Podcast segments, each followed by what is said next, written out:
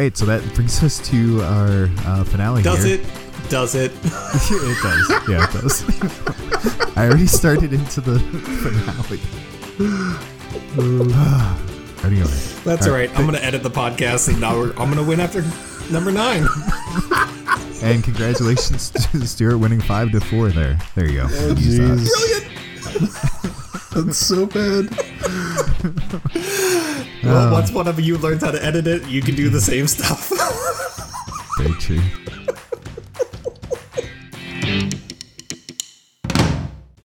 Welcome back, folks, to the Game of Sidekicks podcast. This is episode 19. We're going to be talking all things Wingspan. Uh, this is Isaac, along with my two co hosts, JT and Stuart. How's it going tonight, gentlemen? Excellent. How are you? Great. I am doing well. This is a we're off to a, a good third time's a charm start with our podcast tonight. Uh, we're going to be Three and a half. three and a half. we're we're going to be looking at a couple different games that we've been most recently playing and uh, get into a discussion kind of like we started last week um, on Endeavor. If you haven't heard that podcast, make sure you look at episode 18 to hear about our thoughts and review of Endeavor Age of Sail with the expansion. But today we'll be flying over to Stonemaier's Wingspan game. But before we jump into that, let's look at some what have you recently played. So, Stuart, I'm going to start with you, sir. What's uh, what games have been, or what game have you recently enjoyed playing? Uh, so I haven't had a chance to get a lot of stuff to the table, so a lot of my gameplay has been digital. Uh, so the two that I've been doing the most of is Star Realms and Sagrada, and my wife has become hooked on Star Realms as well. So uh, that's been actually pretty fun. And she's really good at it. Yeah, she's good at anything after about the third play. so, and she says she's not competitive, but she definitely is because she sends me screenshots of when she beats JT. which which happens more often than it happens for me, at least. Probably all of us, yeah. He wins, I think, two, about two and a half to one time for me. No, I think that's our overall record. I think it's like forty-three and nineteen. Uh, it's worse than that. You you reinstalled the app and it reset it for you, but Well, that's what I'm going with. JT, how about yourself? What's uh, what's been gracing your table? Uh, I've played a lot of games uh, one time, just trying to work through some of the um, shelf of opportunity games. But uh, uh, one game we haven't played just one time is Air Land and Sea. Uh, this um, game designed by Jon Perry. Uh, it's a little 18 card deck, two player game. Um, really neat interaction. There's three different theaters of war, and you're playing cards to try and win at least two out of the three theaters. But at any time, you can withdraw and give your opponent fewer points than if you played it all the way out and lost. So that one's really cool. And then uh, another game that just came in, and I've played it a couple times, is Welcome to New Las Vegas. Oh yeah, So how's if that? Yeah, I like it a lot. Uh, it's really cool. Um, some familiar uh, kind of. Well, the gameplay is super familiar to uh, Welcome to Your New Home, but uh, some neat, um, extra thinky kind of layers to it. Um, it's exactly what uh, what what made me buy it. You know, the sales pitch was, "Hey, this is a lot like Welcome to Your New Home, but there's uh, extra thinky layers to it," and that's exactly what it is. It's pretty cool.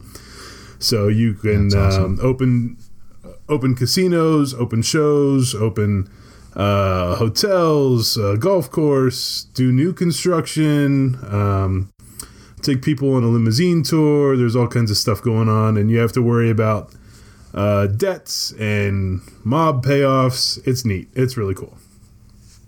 Yeah, I've been looking forward to trying that one. I've heard heard nothing but good stuff. Is it another one that you think would play well for like multiple people over Zoom or something like this? Oh, for sure, for sure, for sure. Because the the thing is, you know, all you need is one one person managing the decks because everyone's playing off the same three options every every turn.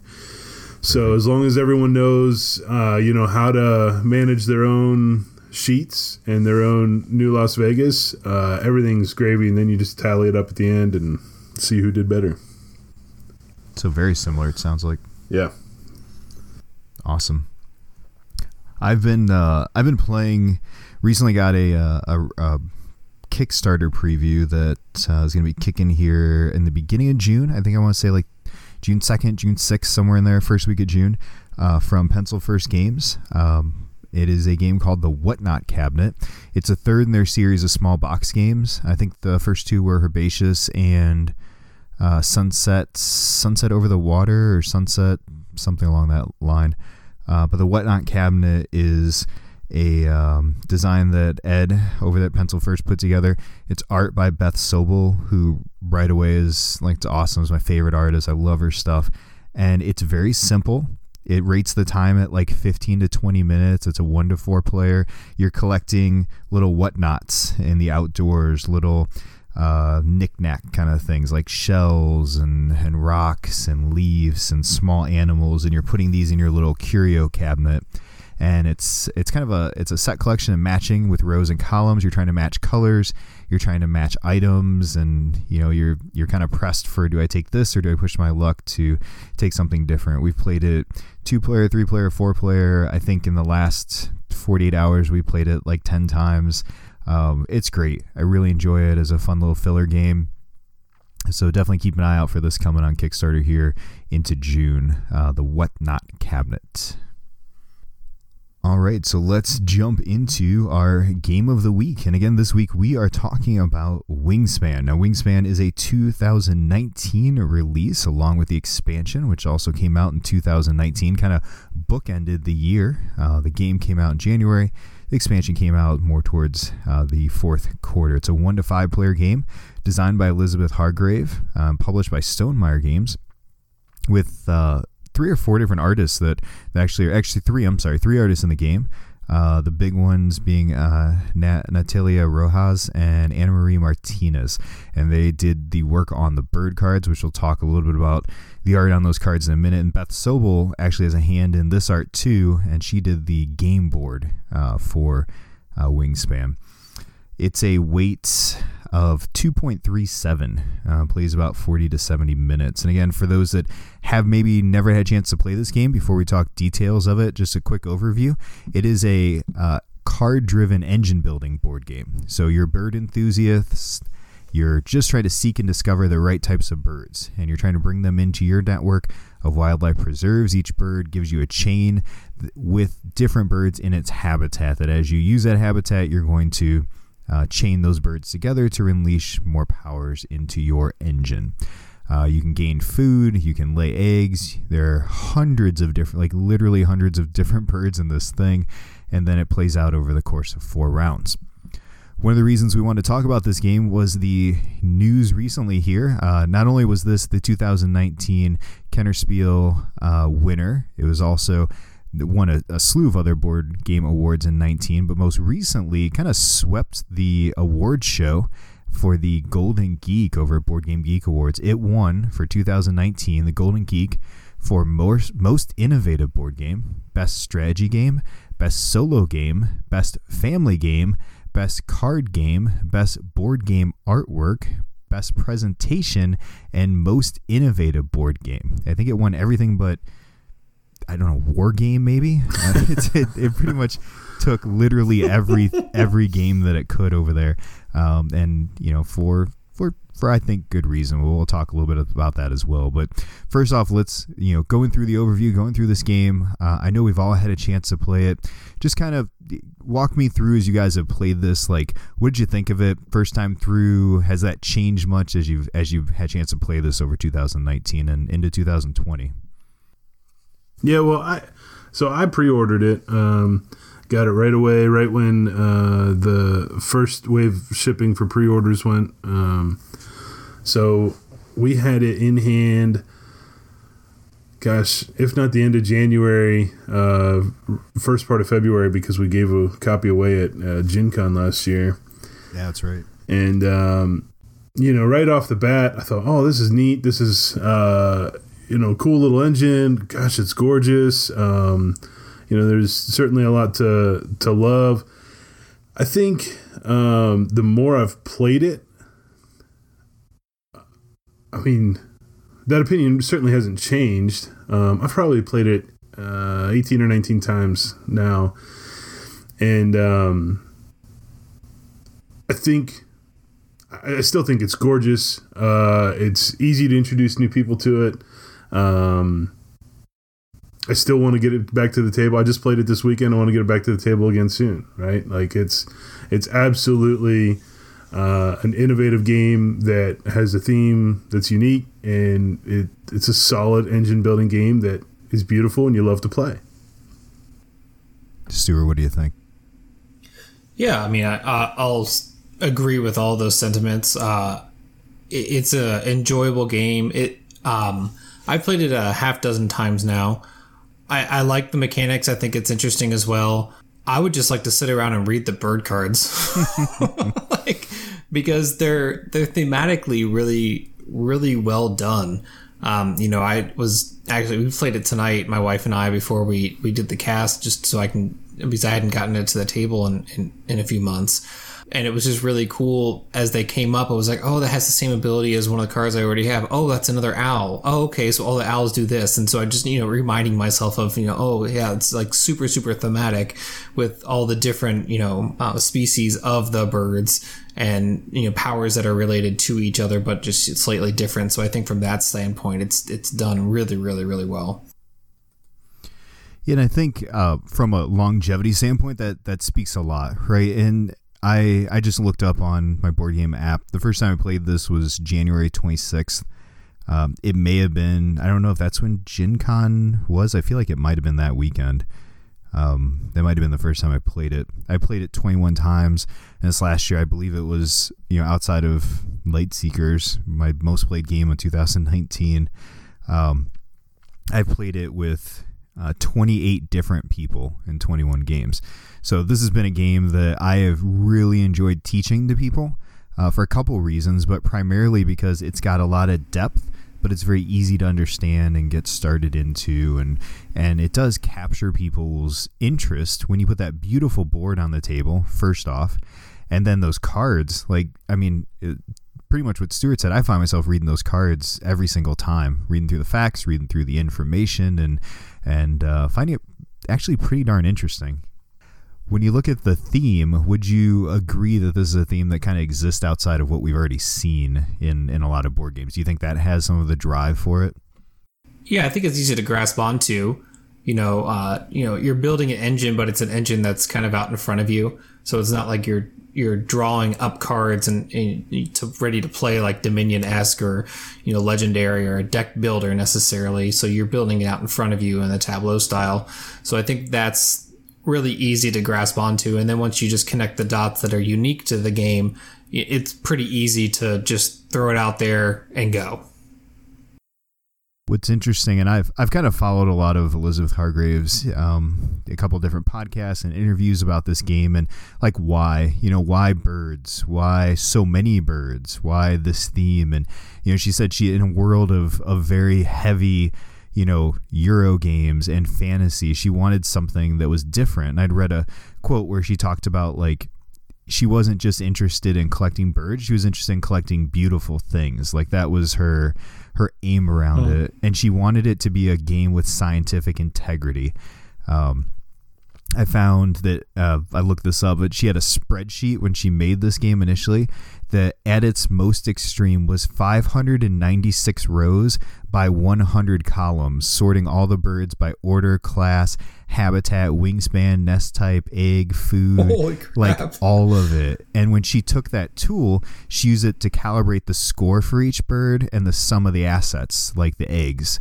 And the interview said that what hooked Jamey, you know, Jamey Stegmaier when he saw it was her ability to strike balance with so many cards using mathematics and then psychology of, of what the birds did together. Like, I love that it wasn't just. We sat down and played a game with some friends online the other day. Uh, we were playing. Um, uh, what the heck was it? a splendor and we were talking about you know do you think they like picked two onyx and two sapphire on this card arbitrarily do you think they put the work into it like I was like, I don't know. They may have just picked some numbers and see what stuck. Like you can see in the cards and wingspan that there was definite like mad scientist thought behind how balanced they tried to make these cards. And how diverse they are too. Oh yeah. Absolutely. You know, just with the different abilities, you know, we played, I, I've got the expansion just mixed into the base cards. I'm never going to separate them out. and, you know, even tonight, I discovered two new abilities that I hadn't seen before. You know, one let me steal um, some uh, a food of choice from uh, an opponent, and then they get to draw a um, a food from the bird feeder. And I was like, oh, that's that's really cool. The other thing that's I think interesting when we look at the the art and the design of these cards is the art is beautiful but simplistic, right? The the white background, the birds just pop on these on these cards, and and it's like it's enough to showcase and you really see the fine detail. I've read some things on the artist too, and most of the original artwork for these are like three by five. They're they're not huge pieces, but they knocked out quite a lot of birds. And you think about all the expansions that they want to do, there's gonna be a lot of birds and a lot of art on these cards. And I think the the two artists that did these just did a tremendous job on them. Yeah. So think about uh, introducing this game. Where would you say this game sits in a you know if I'm if I'm newer to gaming, is this a good intro game? Is this more of a well you need to you need to be a, a game player for a while? Where does this does this say as a good entry level game? Do you think? I absolutely think it's a great entry level game. Uh, one of the things that um, helps it in that arena is the quick start um, guide that that Stonemaier put out. Um, I don't know. Have you? Do either of you guys have that? Oh yeah. Okay, so uh, you know that every player gets a uh, certain number of cards uh, and a certain amount of food to start with, and that's sort of scripted. And then your first turn or two is actually scripted, and, and that helps you just get a feel for what each of the four actions do, rather than look at a hand of five cards and five food and not know what you're doing. And so with that quick start, you know, literally the first two turns for everyone is, is already scripted. So you just do what the guide says to do, and you get start to get a feel for what those actions are. And you don't you don't understand how to build an engine yet, but you're immediately comfortable with the mechanisms of the game. And so um, so now when I, I hit my third turn, I hit my fourth turn, I'm like, you know, I'm going to be out of cards soon. I better draw cards, or I don't have enough food I don't have the right food to play this second bird. I better do that. Um, oh, oh, I can't do this. I can't play this other bird until I, I lay eggs. Like you see all of that because they've just scripted even just the first two turns, and it's. I mean, we've done it with the scripting. We've done it with just the cards. We've done it uh, without all of that. And in any case, um, if you've got someone who is brand new to gaming, the scripting works. If you've got someone who's played games before and you think can handle it, just dive right in because there's only four things to do on a, on a single turn. And after that, every card tells you what to do. So, you know, the, the iconography is simple. You know, those, those uh, field journals, the player boards are uh, real. I mean, the iconography is just perfect for those because if you draw a card, there's a picture of a card. If you draw two cards, there's a picture of two cards. Um, eh, you know, top to bottom, uh, left to right, the the whole thing is centered on very simple gameplay that opens up bigger and bigger worlds to to explore, uh, strategies to explore, and so. Um, you know, uh, definitely be a judge of the group that you got playing. But uh, you know, if if someone's brand new to gaming, use the tools that Stonemaier put with the game. If they're you know a little more seasoned and you think they can handle it, um, I taught my sister the game this weekend. You know, she's played a handful of games with us, and um, by no means would I call her a, a board gamer. Um, but we just dove right in. And she kind of looked and she said, "I honestly don't know what I'm doing." And I said, "Well, uh, just show me your cards, and we'll we'll help you." So I was able to, you know, script a turn or, or, or two for her on the fly, and uh, and get her started that way. So I wouldn't hesitate for a second to put this in the hands of uh, a new a new gamer and just say, "Let's go to town." Stuart, your wife is a little more of a uh, casual gamer. I think you're you're indoctrinating her more. But what's her what was her take on it? How what does she think of this one? Yeah, she loves it uh, for all the reasons we've discussed. Mostly, um, I mean, specifically because it's beautiful and you can just sit there and and and look and read through the cards. um, and kind of just get mesmerized by how is going, you know, what what's happening in terms of the art and and the the theme. Um, she likes it. Um, it. The only thing that I'll say that um, can get some people is just the analysis paralysis because while there is only four things that you can do, you do have to be thinking ahead, you know, and kind of scripting out a couple turns ahead. Uh, at least when you get you kind of get a feel for it, and you know you have your your hidden um, your hidden bonus card that you're going for. You have the round bonus card. Um, you're kind of seeing what's going on. You're looking at the bird feeder. Will that come back around to me? You know, in terms of food. So there's a lot of things that you can kind of get analysis paralysis from. So again, like be a judge there. Um, it's probably not the first game I'm going to show people um, necessarily, but it's definitely right near the top. Yeah, I think that's a good way to put it. It it it offers players a lot of agency, a lot of opportunities and paths to victory. But you can definitely see, as I've taught this to other people, and I've tried to. I'm not a you know quote unquote let the other people win, but depending on who I'm playing with at the table, I taught this. We have a um, twice a month board game night um, when you know things return to normal. Uh, that we have uh, at a friend's house, and he had a bunch of buddies who were not board gamers like at all and he invited them out. They're big video gamers and you know i brought some things i thought would kind of entice the video gamer and when i opened up my bag and the one guy goes wingspan. I think i heard about that on npr is that the game like the big like bird game? I'm like it is actually. And this you know and they played it and they loved it. And i and i didn't you know put the pedal to the metal with it. I kind of guided them through their turns and helped understand. And kind of what Stuart was saying. They could see towards the end, like, oh, I really should have focused on this type of bird, shouldn't I? Like, yeah, you kind of get a feel when Brown 4, everybody's just laying eggs to just rack up points that uh, you could have prepped for that. But, you know, to speak to what these guys saw, like, they were already aware of this game coming into it because this game has gotten a lot of press, like a lot of press outside of our board game world. Uh, the article I found with some of the information was a New York Times article. There's been all sorts of you know coverage for this in aviation journals and and you know national coverage that have just really highlighted the fact that this game exists outside of just the you know board game nerd culture and really scientifically like pays respect not only to that birding community but to what it looks like to have a game that is smart but isn't just you know, oh, here's well, let's just slap a bird theme on this and and hope for the best, right? Yeah, it's not a reskin of a reskin of a. oh yeah, absolutely. You know something else. It's yeah the seventeenth version of this with a different theme. And what, and, and when we look at the you know the progression of this, um, and like I said in the fourth quarter, they released the expansion, the first expansion for this, which is the European expansion. Uh, expect, and Jamey Stegmaier said there will be numerous expansions for this. This is not the only uh, one coming, but this added uh, quite a bit to the game. I mean, it added uh, a lot more cards, new abilities, new scoring tokens for each round, uh, both for single player and if you're solo player, added quite a lot of that as well. My favorite part of the expansion, I don't know if you guys have both had a chance to play it my favorite part is that the private um, private goal cards will say like you know two points for every card that requires you know worm or something, and it's eighteen percent of the cards in this giant deck.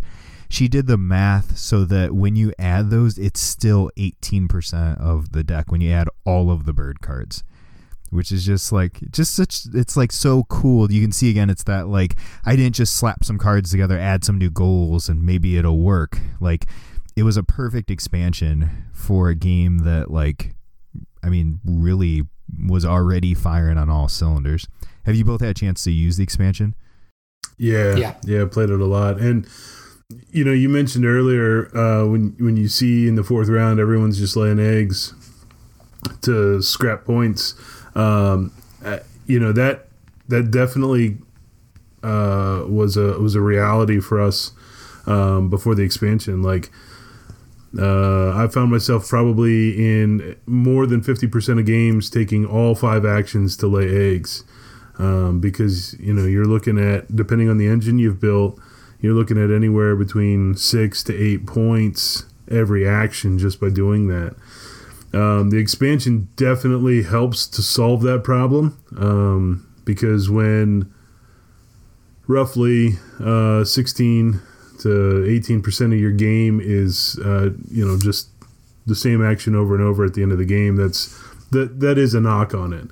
Uh, but the expansion definitely opens things up, and you can build different engines, and so um, it's it can be uh, some of the same problem uh, w- with a different action um, with tucking cards.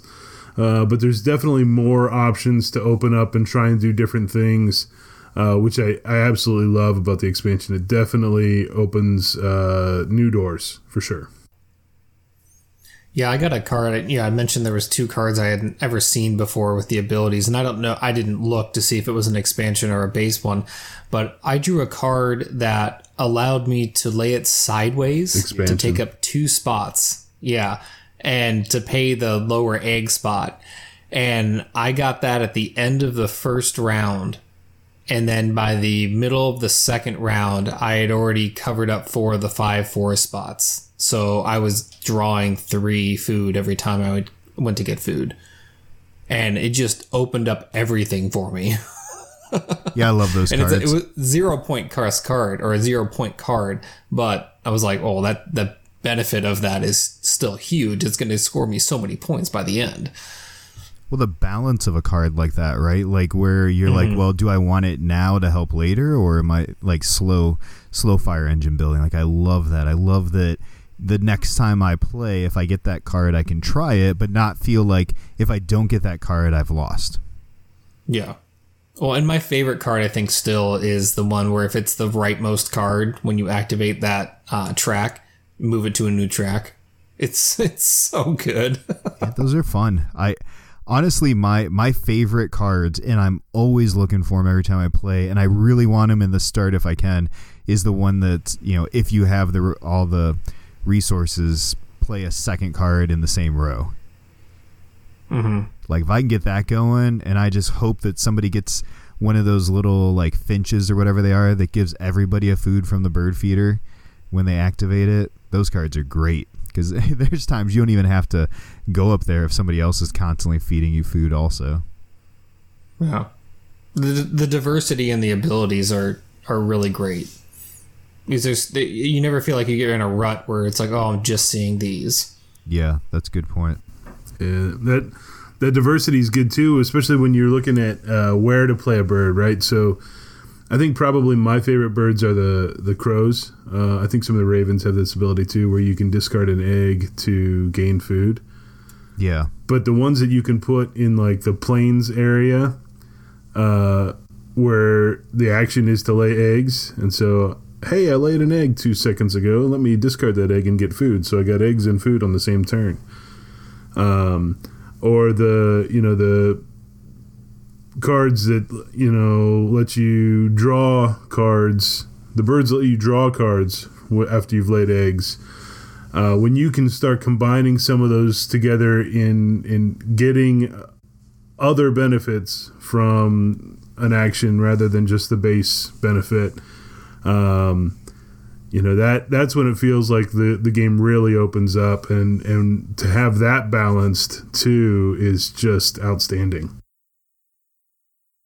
So let me ask a question, and I maybe I'm completely out to lunch here, but I've only played I played it six times. I looked at my log today. Um, I still feel like I have no idea what to do and how to play and what to really go after in terms of what are great pairings of the abilities. Maybe that's because there's so many birds and so many abilities that I haven't really said, "Oh, these 3, if you can get these 3 together, then you're you're made." The rating of the complexity uh Isaac, you said it was like 2.8 or something like Yeah, that in think terms of difficulty. two two point two point three seven.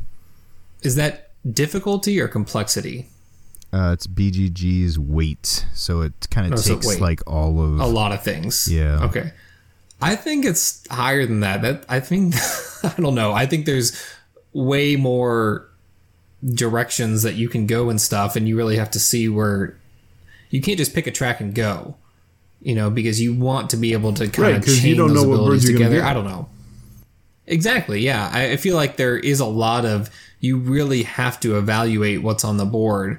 And if there's a card out there that you really need, you know, well, take it now and bypass and, you know, just throw away that round and recoup later on. Yeah, I don't know. I, I feel like there's a lot of lot more strategy necessarily um, than on than what's on the surface. Maybe I'm out to lunch. I don't know. It's funny. I was just going to bring that up as a as a question for like for newer players. What are some good, you know, some good avenues, some good strategies? Yeah, JT kind of talked about a, a, little bit of, you know, the the uh, the intro thing that helps to guide players through through their beginning turns, but. Um, I think what you're saying is is a good a good question. So for newer players and experienced players, uh, JT, I'll let you throw something out if you got I got an idea, but what what would you what would you suggest? You know, you're teaching this game to new players. What are some avenues, some things you suggest for them to start with? Uh, my suggestion to new players would be to tr- look for ways to get at least two birds in each row. Because if you get at least two birds in each row, then you've fully upgraded that base action from one food to two food, from two eggs to three eggs, from one card to two cards and that makes every action a little more powerful. Uh, you don't have an all-in engine by any stretch, um, and I'm I'm quick to caution. You know, two cards in every row is not like the goal to win the game. But if you do that, you'll see the power of putting cards in a row and, and upgrading those actions, and every turn you take will be a little better for you. So if you want to, you know, push the eject button on that a little bit earlier, fine but that's usually a, a, the the starting advice I have because then people start to see oh that that second one uh, you know cost me an egg or oh oh yeah getting two food every time I take food gets me to be able to play birds earlier. That's great. Um I I caution against uh, telling people to look for the cards that draw cards or telling people to look for the cards that lay eggs. Like I'll let people pick the abilities that they want on their own. Because uh, you know, if if someone gets uh, a, a, card and they think that ability is great, but it's not one I recommended, they might go buy it. But if they, you know, if they evaluate the card on their own, say, "Oh, that ability sounds cool," they play the card, and then they get to use that ability and they enjoy it. Like that, that now ties them to the game the next time they play it. And if the action is terrible for them. If they don't enjoy it, they're like, I'm not going to do that one again. they still have some tie to it. Like, I'm going to try something different next time. So I, I lean towards teaching people, like, you know, this is a strategy to upgrade all your actions. So every turn you take is going to be more powerful. Along the way, try and put something in there that you think is going to work for you or you think might be fun. Yeah, I think that's great, especially the the upgrading everything to really put you ahead at the beginning, right? If you can do that in that first, if you can manage to do that in those first two rounds, that's awesome, right? And that's that's such a good good start to your engine. Um, I'm always looking at the that first hand of cards, right? Those five birds, and I will sell out for one. Like I will keep one and the resources to do it, if at all possible. I'm trying to keep two birds and hopefully have enough you know my three resources to be able to put those two birds on the table in the first two turns um, to upgrade and have some type of action that when I take food, maybe it's going to give me one more card. It's going to give me one more thing. Like I want early cards that are giving me extra things when I take food or take cards. And personally, like for my play style, I really like to get the card drawing row going as fast as I can because I feel like that's where the strength is. The more cards you see in your hand, the more chance you're going to get the cards that you want to get played at the right time. So um, that's that's my general feel for it. I usually don't go after the egg row in the first two rounds unless I have something that's really good that I want to get played in that egg row. Uh, I'm trying to build up the card draw, hopefully get the food big enough, and then go after the go after the eggs. But like JT said, I think building out for newer players, trying to build all of those out fairly evenly um, helps to, to really get your engine moving in this. Yeah, I, I agree with all that. And that, that's kind of how my game went tonight, too. I didn't do the egg row until the third round, I think. And it happened to be the bonus was, you know, birds with eggs on them in the, in the, the, uh, the grassland area. Um, so I just didn't really concern myself with it yet, and I didn't need to. you know, I would say to new players, um, see if you can just find if you're able to get a couple birds that you think kind of go well together. Or if you see one that allows you to draw an extra bonus card or the two bonus cards and pick one, get that.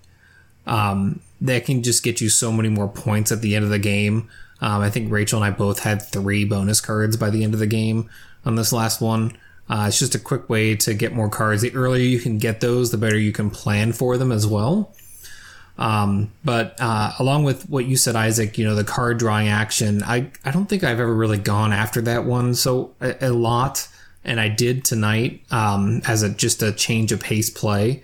And it worked out really well for me because I had in that row, um, I never felt like I had to activate that more than once because when I did, I was you know drawing my two cards, and then I had an ability that allowed me to wipe the row clean, um, or the the bird row clean, refresh it, and take another one.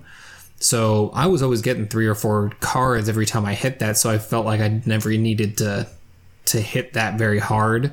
Um, so my suggestion, I guess, long story short, is see if you can maximize um, each row by the end to be able to only hit it once. You know, so uh, besides the food, probably you're probably going after food a lot. Yeah, and if you're going to get bird birds that you know are tucking birds, then you're going to need to be able to find new creative ways to draw more birds. yeah, I uh, I really like, especially when you've got four or five players on the table. There's a good chance that somebody's going to be playing cards. They're going to give you food. I found that there's there's a few of those little finch cards in there, and man, when I see one of those, that it changed up my game. I just pretty much ignore the top row because usually those players are, are giving me what I need in food as we move forward into it. And then if you can find one like JT said, where you're trading like eggs for food, right? Is that yeah? Yeah, I think it's the crow. Yeah. Yeah, I mean that those two together, you like I've done that before and never even gone up and taken the food action because I'm I'm getting just enough to make it happen with the other stuff. Now, see, most of my I think all but one of my plays has been two player, and so I think I may have a different perspective as well because you guys have played it with more than two, obviously, a lot more. I think. Yeah. Did we did we play this one at our uh, our our Texas shindig? I don't. Yeah, I think that's the one time we've played it that I've played it without with more than one. That's right. because yeah, JT has a win on the on logged on this. Oh, that's right. Okay. surprise, uh, surprise. With a hundred with hundred and three points. There we go. That, that's not my high score. Don't worry about it. Yeah, I know you broke it the other night. I heard. my uh, what what was what was your highest score? What'd you hit? Uh, one oh nine is my highest score. Oh, very nice, very nice. Ninety two is mine. I got a I got a 116. It's my highest in this. It's pretty good. My highest losing score is 104, which is heartbreaking. Um, so with um, well, who won tonight when you guys played? Uh, I actually won. I won 87 to 72. Okay, good job, good job. Yeah. Um, so uh, final impressions as far as as far as Wingspan goes. Um, is this a game? Uh, you know deserving of the awards? Is it a game that's going to sit on your shelf? Uh, do you think this has a, a long term long term uh, spot for you in your collection? Oh, I'm not getting rid of mine anytime soon. Um, uh, we love to play it. Um, yeah, I, I awards. I'm not really uh, one to judge what games should get awards. I don't. I don't probably play enough new games to to judge that category, but it's definitely spectacular as far as uh, the art, the novelty of it, um, the design tightness, uh, the balance. I, I, mean, I am I am all for games uh, that that are as clean as this one to get accolades that I think are well deserved. Um, I don't want to argue about which awards it should have won and shouldn't have won, but it, it's definitely a, a, top shelf game for me. Uh, it's staying in our collection because my wife loves it, so it doesn't really matter what I think. well, I'm a- I'm asking what you think.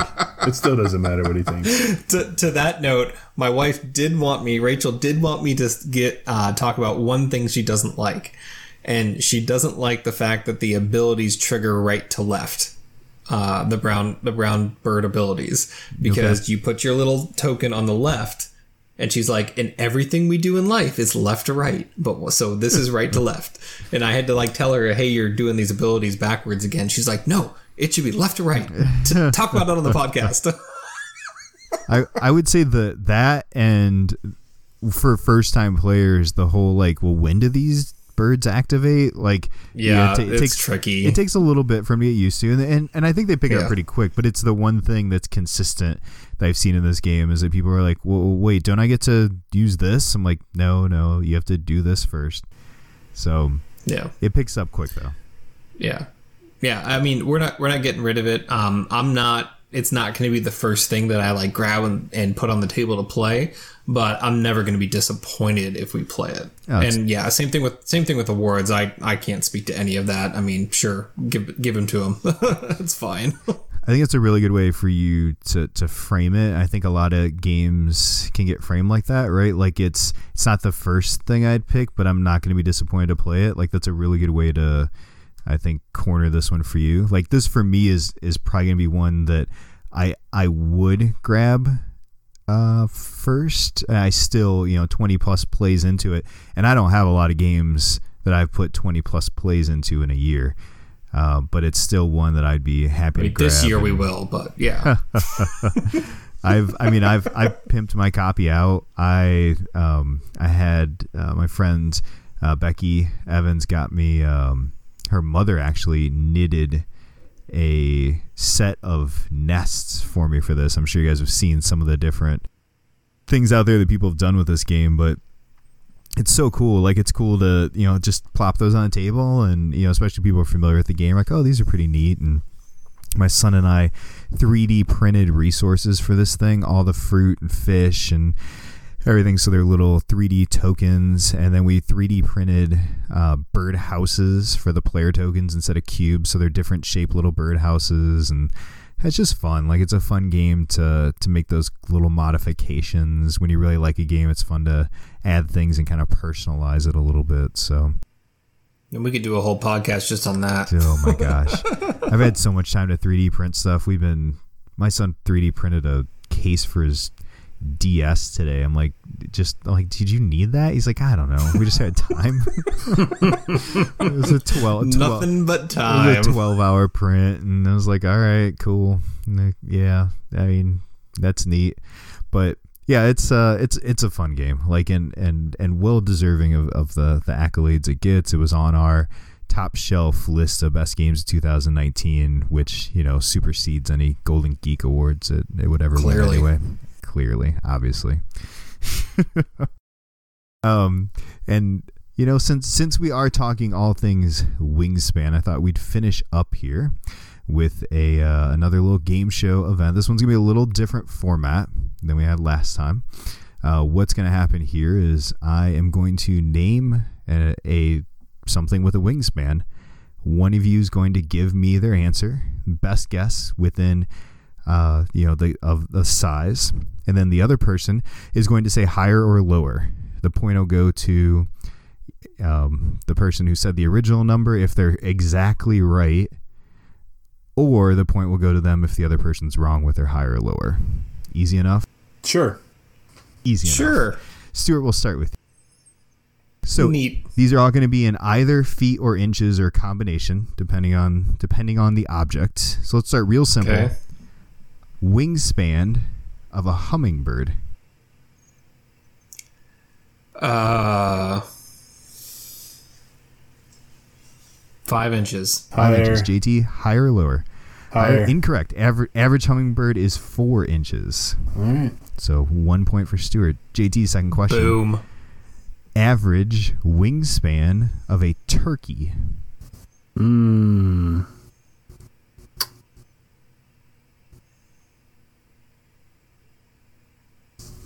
Let's go 31 inches. 31 inches. Stuart, higher or lower? Higher. Higher is correct. 48 inches or uh, 4 feet. This is awesome. Average for a turkey. Stuart. I stopped recording 10 seconds ago. Role reversal. Stuart, the largest known wingspan on a bird was a wandering albatross. What was the wingspan of that wandering albatross? Uh, what uh, century did this bird exist?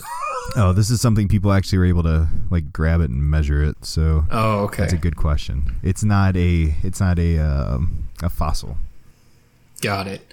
Uh, so how how long was that? Um, let's go with eight and a half feet. Higher. Eight and a half feet. Higher is correct. Eleven feet eleven inches. Sweet. Goes to JT. I'm on the board. next, next one is for JT. What is the average wingspan of a Boeing 777? I'm gonna go get Rachel. This is not fair. uh, Stuart's wife works in the. I didn't say they were gonna. I didn't say they were gonna all be birds. Just wingspans. Um. Okay. Let's say. hundred feet. Hundred feet. Bigger. Oh yeah, 199 feet Oh, 11 inches. Yeah. you you may have been thinking of a 737. I don't. That's what he I- was thinking. It's exactly what I was thinking. I don't fly much. I don't even know what a seven. Uh, like, it's a high. well, it's a bigger nobody number. flies as much anymore. That's true. That is true. Stuart, next one's to you. What is the wingspan of Calvin Johnson, one of the largest wingspans ever to grace the NFL? Oh, what team did he play for and then retire from because they were terrible? The, uh, the terrible team, the Cardinals. Is that? Oh Is that it? gosh. Oh, I'm pretty sure we tied last year. That was a fun game. big play CJ. We play again this year, by the way, if that happens. So, big play CJ. Calvin Johnson. What was his Uh, Let's wingspan? see. Wingspan. Um, let's go with eight feet two Oh, inches. Oh, lower. Eight feet two inches. Oh yeah, way lower. Six feet Dang ten it. inches. Currently, the score is Stuart three, JT two. He's on the comeback here. Next one, this one goes to JT. What was the wingspan of the Quatralacatois pterodactyl? I'm Can you I use that in a sentence? First name. Uh, look at that. Something What is the that starts with origin? the Q pterodactyl. Uh, gonna just tell you to go Is this feet here. Jurassic or is this Paleolithic? Yes. We, I'm gonna go with 21 feet. 21 feet. Stuart, higher or lower? Higher. Higher is correct. 35 feet. As a big That's a lot. Next up, this goes to Stuart. Stuart, what is the average wingspan of a bumblebee? Oh, Bumblebee. Uh, hmm. One inch. Ugh. JT, higher or lower? I think it's more than one inch. That is correct. 1.6 inches is the average. That puts us Stuart 4, JT 3, and there are three left to get us to 10. Oh, Next one goes to JT. This is the average wingspan of a dragonfly. Average wingspan of a dragonfly. Let's go three and a half inches. Three and a half. Bigger. Oh, yeah. Seven and a half. That one goes to Stuart. Uh, Is now Stuart 5, dra- JT 3. Dragonfly has nearly twice that of a hummingbird. Crazy, right? Okay. Fact checks provided by AskJeeves.com. uh, question number nine. This one goes to Stuart. What is the So if I get this one, I win. Uh, pretty Just- much, yeah. The last why questions we- were 20 Okay. points, so Oh, there we go. Oh, okay, Sweet. cool. Perfect. Of course it is. the next one JT gets is for 20 points, right? That's pretty much how it works. Stuart, what is the wingspan of a stealth bomber? Ooh. Ooh. Wow. 212 feet. 212. Oh, JT, higher or lower? I got it. I I think it's smaller than a 747, so I'll go lower. Lower is correct. One, 172 feet. I got la- the two part right at the end. You did. And our last question goes to JT. What is the wingspan of a DeLorean? Oh, that's a beautiful question. it's so great. Oh, That felt like a that felt like a good number ten. that's a good number 10. Let's go 12 and a half feet. 12 and a half feet. Stuart, for the win, higher or lower? 12 and a half feet. I mean, the car is only seven feet wide, maybe. But no, I'm going to go lower. And that is incorrect. It is higher, 18 and a half feet. Holy Seriously? smokes. Yeah, once that Why, bad, why is it that? once that bad What? boy opens up, that DeLorean's got some wings on it. I guess I'm, uh, I was thrown off kilter by my Model X. Yeah, that's what threw you. I should have did Model X, and then you would have had it. so we have a tie score of five to five. Um, Come back. Of course. I do. Yep. Falling flat on my face. That as one was usual. worth 20 points, you said. Oh, I'm sorry, Stuart. You lost. Uh, no, you have a tiebreaker. I know you have a tiebreaker. I didn't expect- You're asking the tiebreaker. I didn't expect it. I'm looking up the, the wingspan of a Model X. I don't even see it online anywhere. Uh, I thought maybe if I could find that, Oh my god. that'd be a good. Uh, I have a wingspan of a Model S. That's not the same thing. That's not what you No. have. Uh, No. Sorry. Uh, I don't have a tiebreaker. You'll have shared 20 victory. points. 24 to 5. Oh, Go team. Better luck next time. All right, so that brings us to our uh, finale Does here. it? Does it? it does. Yeah, it does. I already started into the finale. Starting over. That's all right. I'm going to edit the podcast and now we're, I'm going to win after number nine. And congratulations to Stuart winning five to four there. There you go. Oh, Use that. jeez. Brilliant. That's so bad. Well, uh, once one of you learns how to edit it, you can do the same stuff. Very true. And I'm going to bring us home here. Thank you for listening to our podcast today here at Gaming with Sidekicks. Make sure to check out our main site over at www.gamingwithsidekicks.com for game reviews, designer interviews, podcast, and so much more. Also, make sure you follow us on our socials at Twitter, Facebook, Instagram, and especially if you had a chance, check out our Facebook page, Gaming with Sidekicks Board Game Community, where we discuss these things board game related, go through some contests, and just have fun interacting with all of you gamers out there. We know you could have been anywhere in the world, but you're here with us, and we really appreciate that. So thank you once again to Stuart and JT. This is Isaac, wishing you a wonderful week or two of gaming until we talk again. Gentlemen, thank you so much for joining us. Oh, always a pleasure. Stuart is terrible at Star Realms. This is this is Isaac signing off as we wish you many more moments in life to play all the games you like with the people you love. Thanks a lot, folks. Cheers.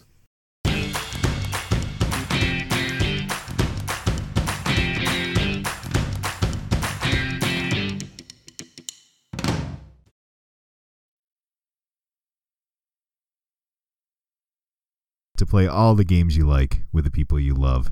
Thanks a lot, folks. So now with JT. Oh my gosh. Uh, Oh, Isaac, you don't know there. this, but we played. Love you. We, we played a game. Stu, you're, you're, we're recording. We're, we're recording, and I get a notification. It's now your turn with Stuart. It's like, wait a minute, what? So I took a turn quick because you were still introducing, and then the next thing I know, I get another notification. I'm like, what? Stuart, you you want to play this out? Fine. I smoked him.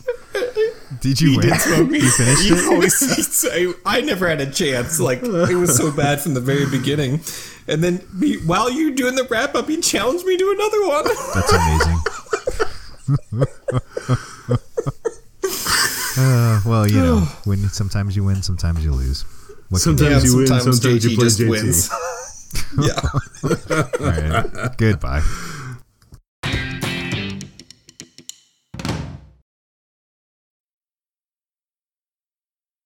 Sir, what is the wingspan of a stealth bomber? Ooh. Ooh. Wow. 212 feet. 212. Oh, JT, higher or lower? I got it. I I think it's smaller than a 747, so I'll go lower. Lower is correct. One one hundred and seventy two feet. I got our the two part right at the end. You did. And congratulations to Stuart winning five to four there.